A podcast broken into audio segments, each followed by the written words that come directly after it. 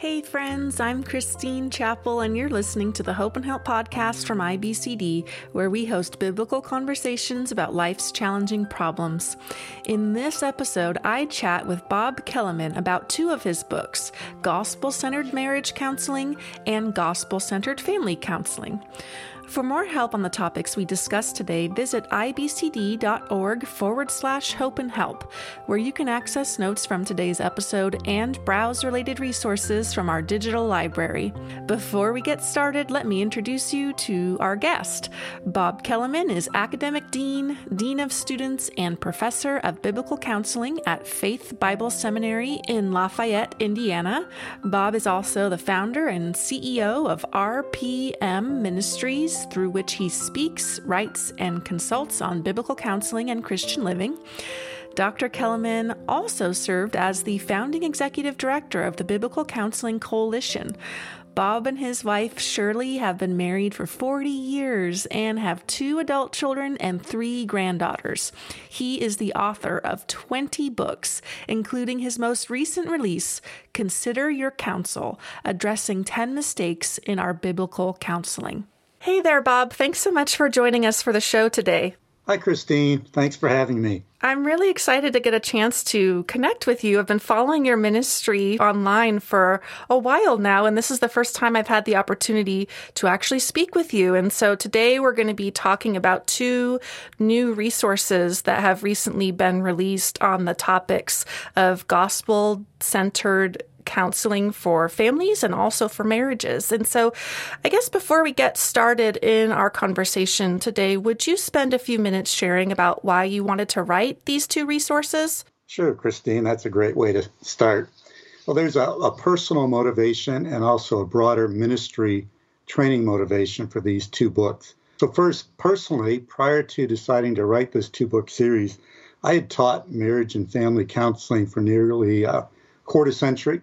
I provided marriage and family counseling for over three decades. And then one of the pastors at the church where I was serving wanted to move into semi retirement. So he wanted to transition some of his marriage and family counseling to me. And I can remember the scene vividly. He reaches across his desk, hands me three very thick file folders, and says, In my 35 years of ministry, these are the most difficult cases I have ever worked with.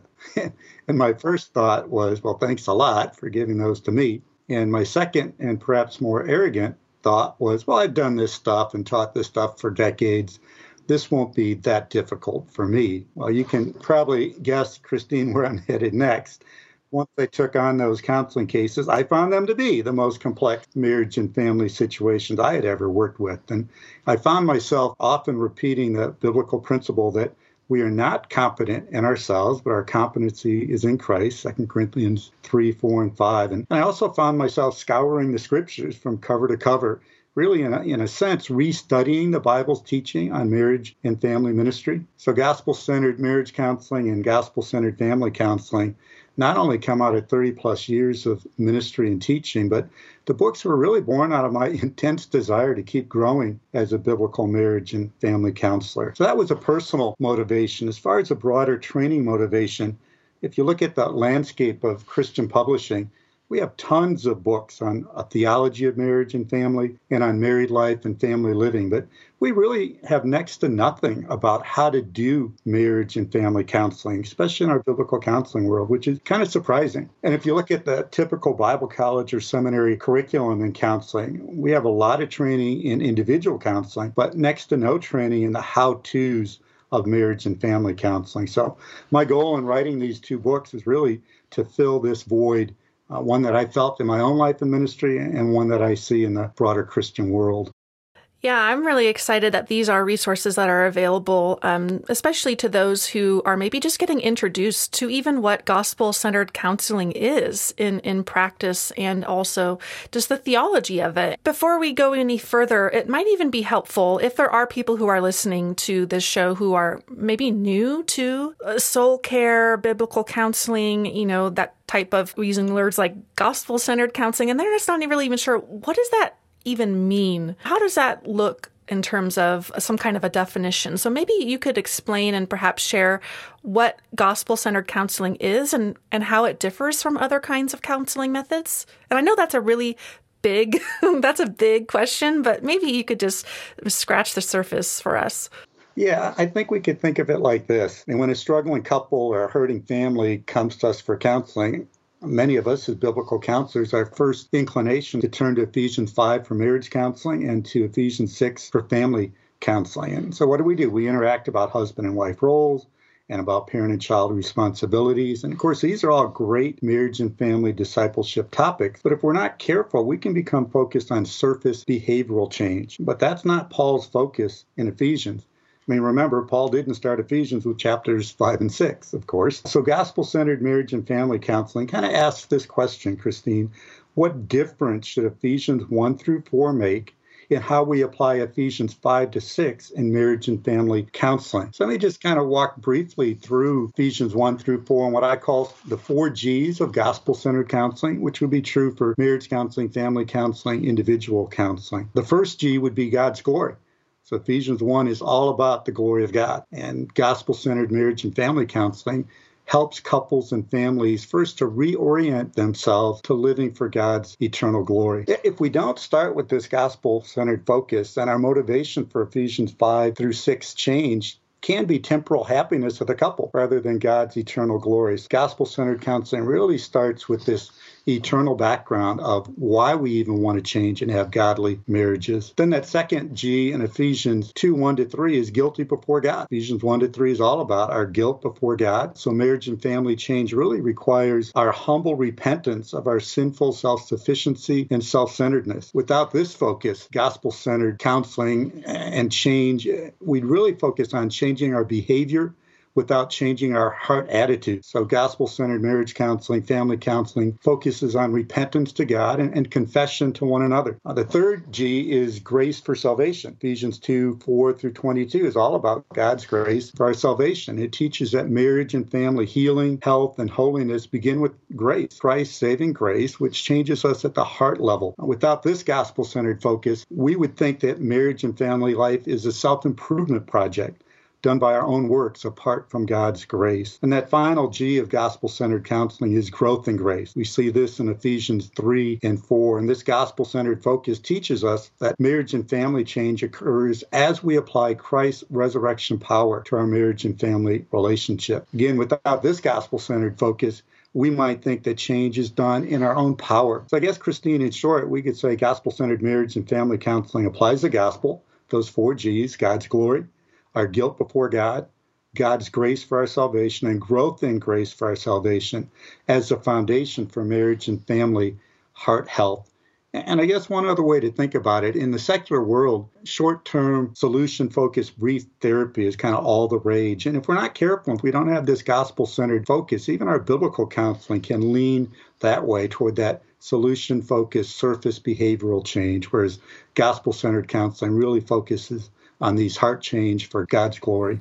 I really appreciate you outlining it and defining it in that way. And it's really helpful to me just to reflect on even how people in the past have. Uh, we've had Scott Mehl on the show before, and he was talking about how, you know, it's about God's goals for our life and not necessarily like you were talking about the short term goals of, you know, I, I just want a happy marriage. I just want my kids to listen. Not those short term goals, but really setting goals even in our counseling practice that align with what God's goals are for our life. And I think the four G's that you just outlined are really helpful in, in framing that. So thank you so much for taking the time to just explain that for us. Now, Bob, from what you write in the books, gospel centered marriage counseling and gospel centered family counseling focus on equipping the counselor to equip the couple or family to equip each other. That is a lot of equipping. So, how do you go about that? What's different or unique about the way you crafted gospel centered marriage counseling and gospel centered family counseling? That is a lot of equipping, isn't it? You know, the subtitle each book really communicates the difference an equipping guide for pastors and counselors. And there's even an original subtitle that was perhaps even a bit clearer a how to training manual for pastors and counselors. So I designed the books not just for readers, but I like to think of it as for participants. Each book equipped counselors in 22 marriage or family counseling competencies. And then in each chapter, you go through two or three of those counseling skills. And after each of those two or three sections, you find four or five practical application questions. And so, if my math is right, by the time a reader or participants completed one of the books, they've worked through over 250 skill development exercises. You know, that's why I really like to think of the book, Christine, as, as a workbook a how to training manual for marriage counseling or family counseling. Uh, the books also include scores of counseling vignettes, you know, stories of couples with complex family, complex marriage struggles, and, and stories of families with messy relationships. I use their stories to illustrate how to put into practice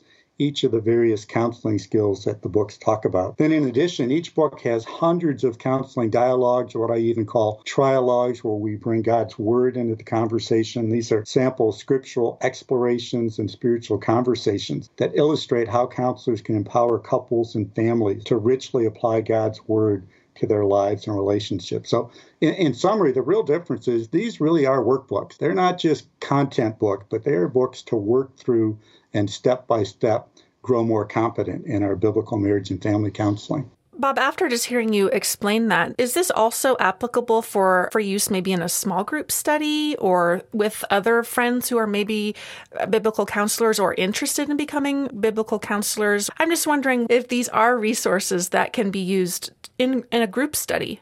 Absolutely. They're really similar to one of my earlier books, Gospel Conversation, which takes the, same model and applies it to doing individual counseling. And I personally have led literally over a hundred small groups lab through that book. And so, gospel centered family counseling, gospel centered marriage counseling is absolutely designed not only for individual work, but also small group work, lab work, counseling classes in a seminary or Bible college setting. Oh, that's really awesome. In the books, you use an approach to biblical counseling that focuses on four compass points of sustaining, healing, reconciling, and guiding. I know it's a lot to distill into one brief answer, but can you introduce these compass points for us and perhaps illustrate what they look like in marriage counseling? Yeah, anybody that's read anything I've written, Christine, these four terms, they, they know sustaining, healing, reconciling, and guiding. I see them throughout scripture, I see them throughout church history. So let me briefly walk through what that looks like in individual counseling and then make a comparison contrast for marriage counseling. So, sustaining and healing is really helping the sufferer. We think about biblical counseling as dealing with saints who suffer and, and face besetting sins. So, sustaining and healing help somebody in the midst of suffering. Sustaining says it's normal to hurt. We give people permission to grieve in sustaining. We empathize with the suffering counselee as we direct them to the Father of compassion and the God of all comfort. In healing, uh, which communicates it's possible to hope, the counselor seeks to encourage the counselee to find their hope in God and God's resurrection, hope, and power. Then those second two, reconciling and guiding, that's really biblical counseling and care that helps somebody struggling against besetting sins in reconciling. We're helping people to face their sin face to face with Christ, to repent and to find his gracious forgiveness. And then in guiding this repentant, forgiven believer, we help that person to tap into Christ's resurrection power to put off the old way of living and, and, to put on the new way of living in and through Christ. So if that's individual counseling and marriage and family counseling, and in these two books, I use these same four roadmaps or compass points, but really in a very different way. And I'll illustrate it with just that first one sustaining in marriage counseling. So if I empathize with a hurting wife while her husband listens in, here's what he's likely to hear when they get home. Why can't you be understanding like Pastor Kellemen? so my empathy, if that's the extent of my marriage counseling, can actually cause more harm than good.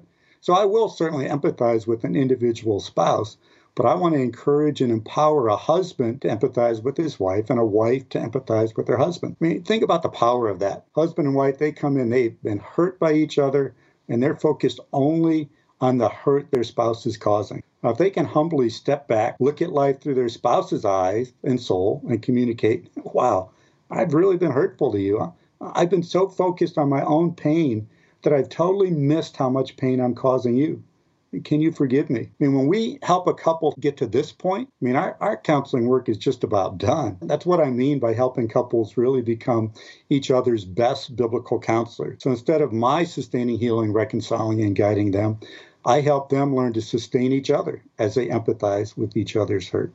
I help them to learn to implement biblical healing so they encourage each other to cling to God's hope together biblical marriage counselor helps them to, to reconcile with each other by seeking and granting forgiveness. And the biblical marriage counselor guides and disciples the couples uh, so that they can guide and disciple each other as they learn together how to apply God's truth to their marriage relationship. So we take this sustaining, healing, reconciling, and guiding model, and instead of the counselor focusing just individually, we get that husband and wife working together in their own relationship.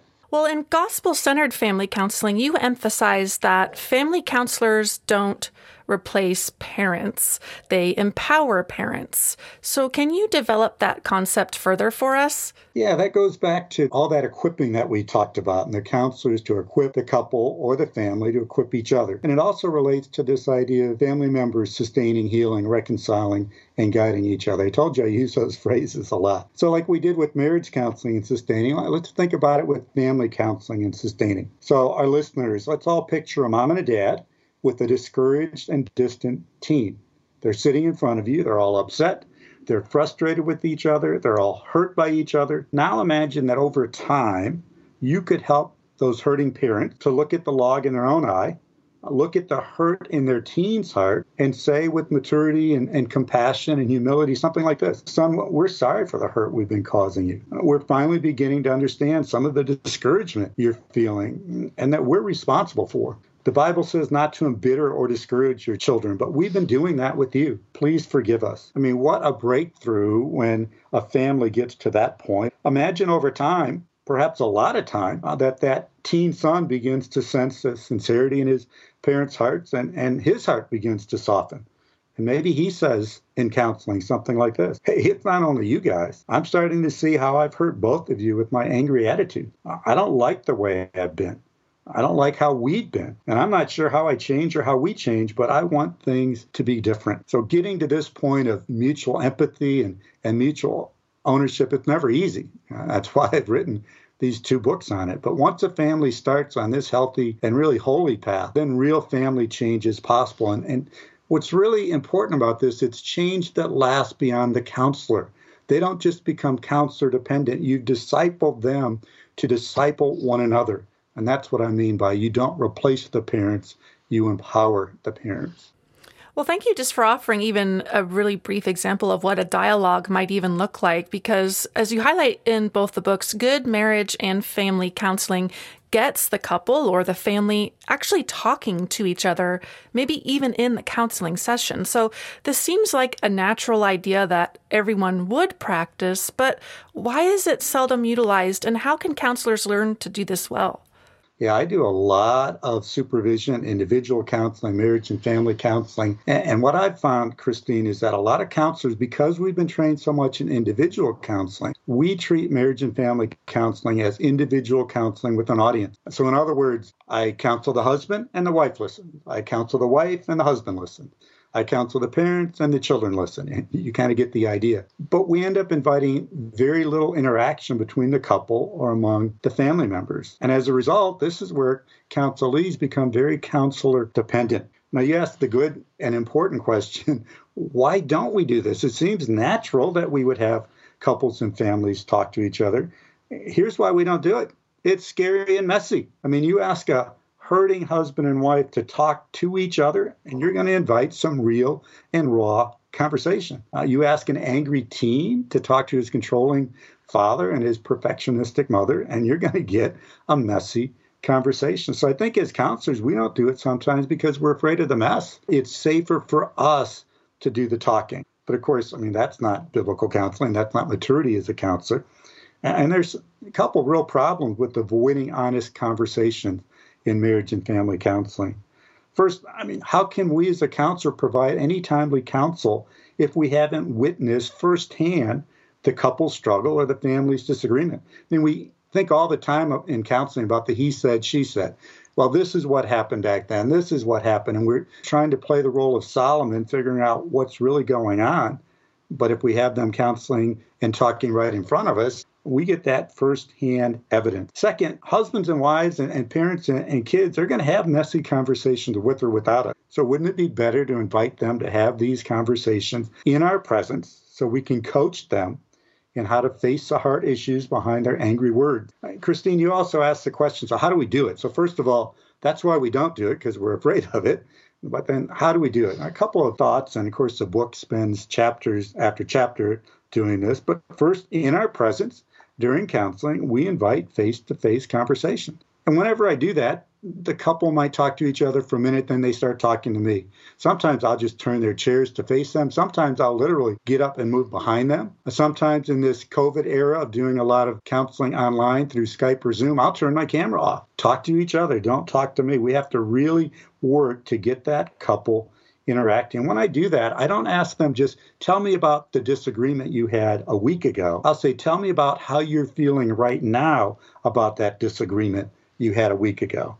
This is when the messy conversations start happening right in front of us. So then what do we do next? Well, I'll often ask, is what I just heard, is that pretty typical of how your conversations go at home? And they'll often say, yeah, but they're worse at home. We're trying to be on our best behavior in front of you. Of course, I'm thinking myself, wow, if that's best behavior, it's got to be really messy at home. But you know, that's really okay. At least we have this first hand data because we've witnessed and heard their interaction. So now what we do is we talk about their talking. We help them to hear each other, and then we start this sustaining, healing, reconciling, and guiding process. We help them to hear the hurts that they're causing each other and, and, and their spouse is feeling. That's sustaining. We help them to begin to talk together, not just talk to us, not just us talking at them, but they talk together about how God can resurrect their relationship. That's healing. We help them to take the log out of their eye, confess their sin to each other, and move toward forgiving each other. That's reconciling. We empower them to apply biblical principles together as they study the scriptures in our presence and apply it to their lives. Of course, all of this is going to happen over a number of sessions. This is not like a, a quick snap of the finger. But, but in summary, in our presence, we equip couples and families to talk to each other and to talk together about how they can apply God's word to their unique marriage and family situation. And in this model, this is what we really mean by the couple, the, the family becoming each other's best biblical counselors. Now, the subtitle of your books, as you mentioned earlier, is An Equipping Guide for Pastors and Counselors. So, would those two groups, pastors and counselors, be your only primary audience for these resources, or do you have other readers in view also? I think that word primary is a good word. Uh, certainly, pastors and counselors are an important audience. I did have pastors in mind as I wrote this book. As I mentioned earlier, at best, most pastors have had maybe one course on counseling, and often it really isn't focused on marriage and family counseling. If it's focused on marriage and family at, at all, it's a theology of counseling. And these pastors increasingly face more and more difficult marriage and family situations, just like I illustrated in my own ministry at the beginning of our interview. So I really want this book to increase a pastor's level of confidence in their confidence in Christ that they really can help couples and families in their churches. And then, yes, uh, the next group I pictured is counselors, but of course, we've got to define counselors. I'm not just picturing professional Christian counselors or even biblical counselors with a master's degree in counseling, though that's certainly part of the audience. But in the biblical counseling world, as you know, Christine, we train thousands of lay counselors. So I'm really picturing pastoral counselors, counselors with master's degree, lay counselors with certificates. And that's why I really tried to write the book in a, in a user friendly way so that anyone who cares about marriages and families can be further equipped to provide that soul care. Then, obviously, I also wrote these two equipping guides for professors and students, Bible colleges, Christian colleges, Christian grad schools, seminaries. As I mentioned, we really have few to no books in the biblical counseling world on the, the how to of marriage and family counseling. And so, gospel centered marriage counseling, gospel centered family counseling seeks to fill that void for our professors and students. And then there's a, a final audience. I wrote these books for couples and parents. So, the first three chapters of each book, they do walk through something of a theology, a very practical theology, where I try to paint for families and for couples a, a biblical portrait of what a healthy marriage and a healthy family look like. They're, they're kind of like a, a flashing neon light indicating here's the goal that we're working toward in the rest of the chapters in this book. Some readers have been gracious enough to say those initial chapters are, are worth the price of the book and they could be a standalone book for couples and parents. So, again, the audience is broad while the focus of the books is, is quite specific. Now, Bob, as I was thinking through questions for our chat today, I wanted to throw this one out at you because, and I think it's important because, too, you mentioned about this is not a recipe like a one, two, three checklist. You accomplish all of this in one or two sessions and then everyone goes on their way. I've heard people say before, before, oh, I've tried biblical counseling for my marriage, or I've tried biblical counseling, you know, with my teen and it didn't work. So, what kinds of expectations should we be setting in advance for the families and married couples we're counseling with, especially when it comes to goal setting? Well, if a couple set of parents asked me that question before I went to a generic general answer, I would want to really hear them out. I'd want to hear for their unique situation what are their specific concerns. Walk me through the biblical counseling you had when you say it didn't work. What what are the areas where you didn't see growth and change like you wanted to? You know, that would be a very person or couple or family specific answer that I would want to do. You know, as biblical counselors, we want to do good listening. But let's assume we've done that part and we covered that with careful, compassionate listening, and we've addressed their specific concerns. So, for our listeners, let me kind of address the broader question of how I try to go about aligning my goals with the couple's goal or the family's goal. So, in the book, I have a, a goals and focus form. Now, in the biblical counseling world, a lot of people use a, a four or five page personal information form. And I use that a lot of times, but I found sometimes that's pretty intensive hurting couples, struggling families to complete. So I created and, and, put a little bit of a different version in each of the books, one specific for families, one specific for couples, the goals and focus forms, five questions, one page. And let me just walk through these questions and then I'll talk about how I use these. So, question one, and this would be the one for couples What are the top two or three areas in your heart, actions, attitude, and way of relating to your spouse that you want help changing so that you can be more Christ like and your marriage can be more Christ honoring. I mean, you can pick up there, you're focused on, all right, take that log, take that speck out of your own eye. Number two, what are the top two or three strengths that you see in your spouse that you want to affirm? That can be hard when couples come in for counseling but that's very important to be thinking about. Question three What are the top two or three aspects of your marriage that you want help changing so that your marriage can be more Christ honoring?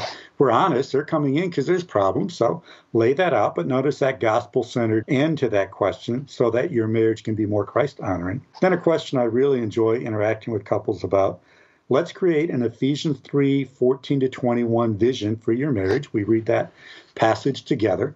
And then there's two sub questions with that.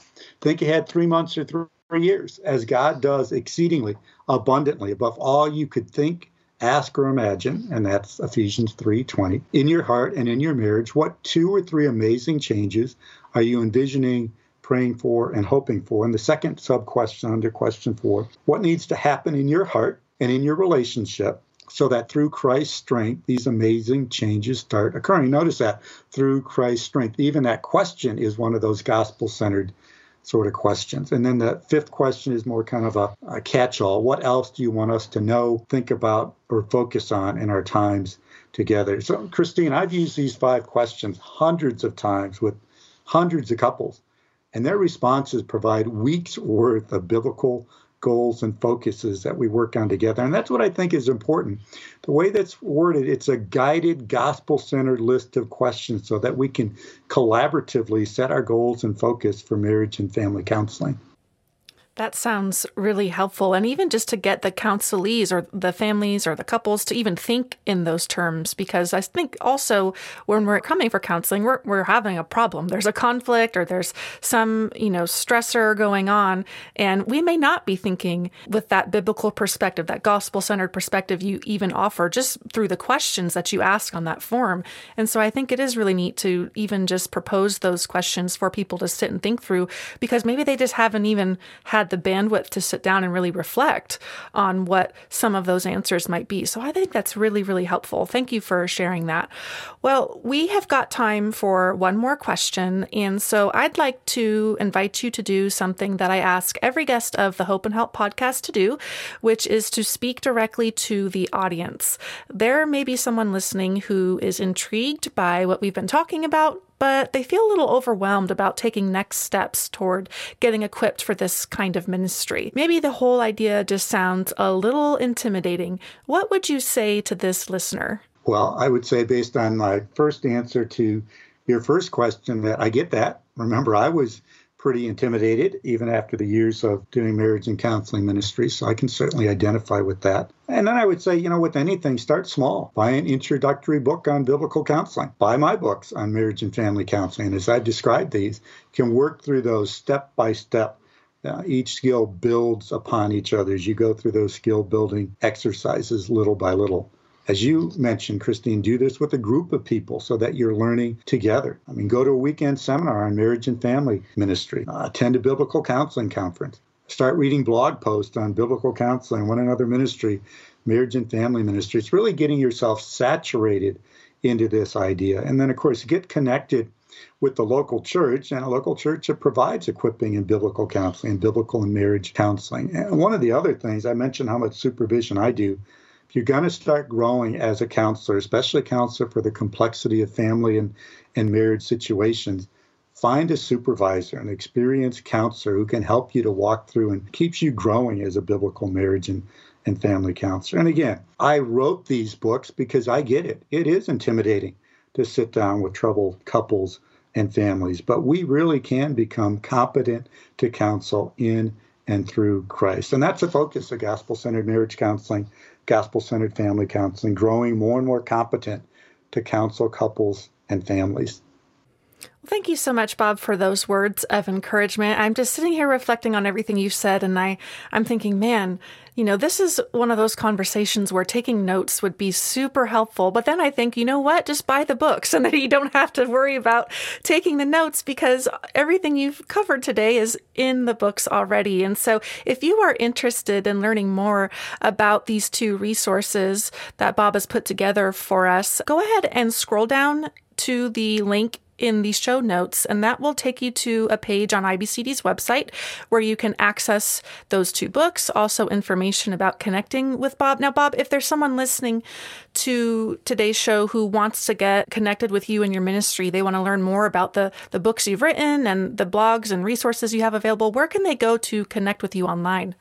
Yeah, they can visit my website, www.rpmministries.org.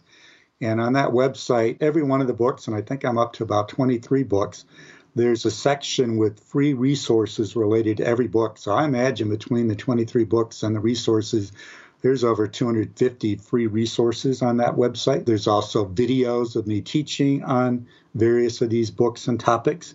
One of the other things I started a couple years ago, Christine, was a Facebook page that I know uh, you're part of, Gospel Centered uh, Biblical Counseling and Equipping and we have about 3,500 members now. And it's a great place because it's certainly not about Bob. It's about the 3,500 members, and we ask questions about where can we find a resource on this, where can we connect to a counselor in Boca Raton, where can we do this. It's really very much a community. So that's uh, Gospel Centered Biblical Counseling and Equipping, a Facebook group. Folks can can join that. I'm also on Twitter. I'm on Facebook and they can follow me on there. And the books are Baker Books. So you can order the books at Baker Books, order them at my website, you can order them at Amazon, CBD, all your your typical online e-tailers. Awesome. Well, thank you again for taking the time to meet with me today to talk about these two resources. And you've really offered us a lot to chew on with regards to what it actually looks like in practice in the session to counsel families and married couples. So I'm really thankful for this conversation and just for your effort in putting these books together and for joining me for the podcast today. Thank you so much. You're welcome. And thank you, Christine. This has been great. Before we let you go, I'd like to remind you to visit ibcd.org forward slash hope and help. There, you can check out the show notes from today's episode. If you enjoyed today's conversation, why not subscribe to the podcast? That way, you'll be notified when new episodes release. Also, please don't keep the Hope and Help podcast a secret. If you know someone who could be encouraged by listening to this episode, please do them a favor by sharing it. Thanks so much for listening to today's show. Be sure to join us next time on the Hope and Help podcast.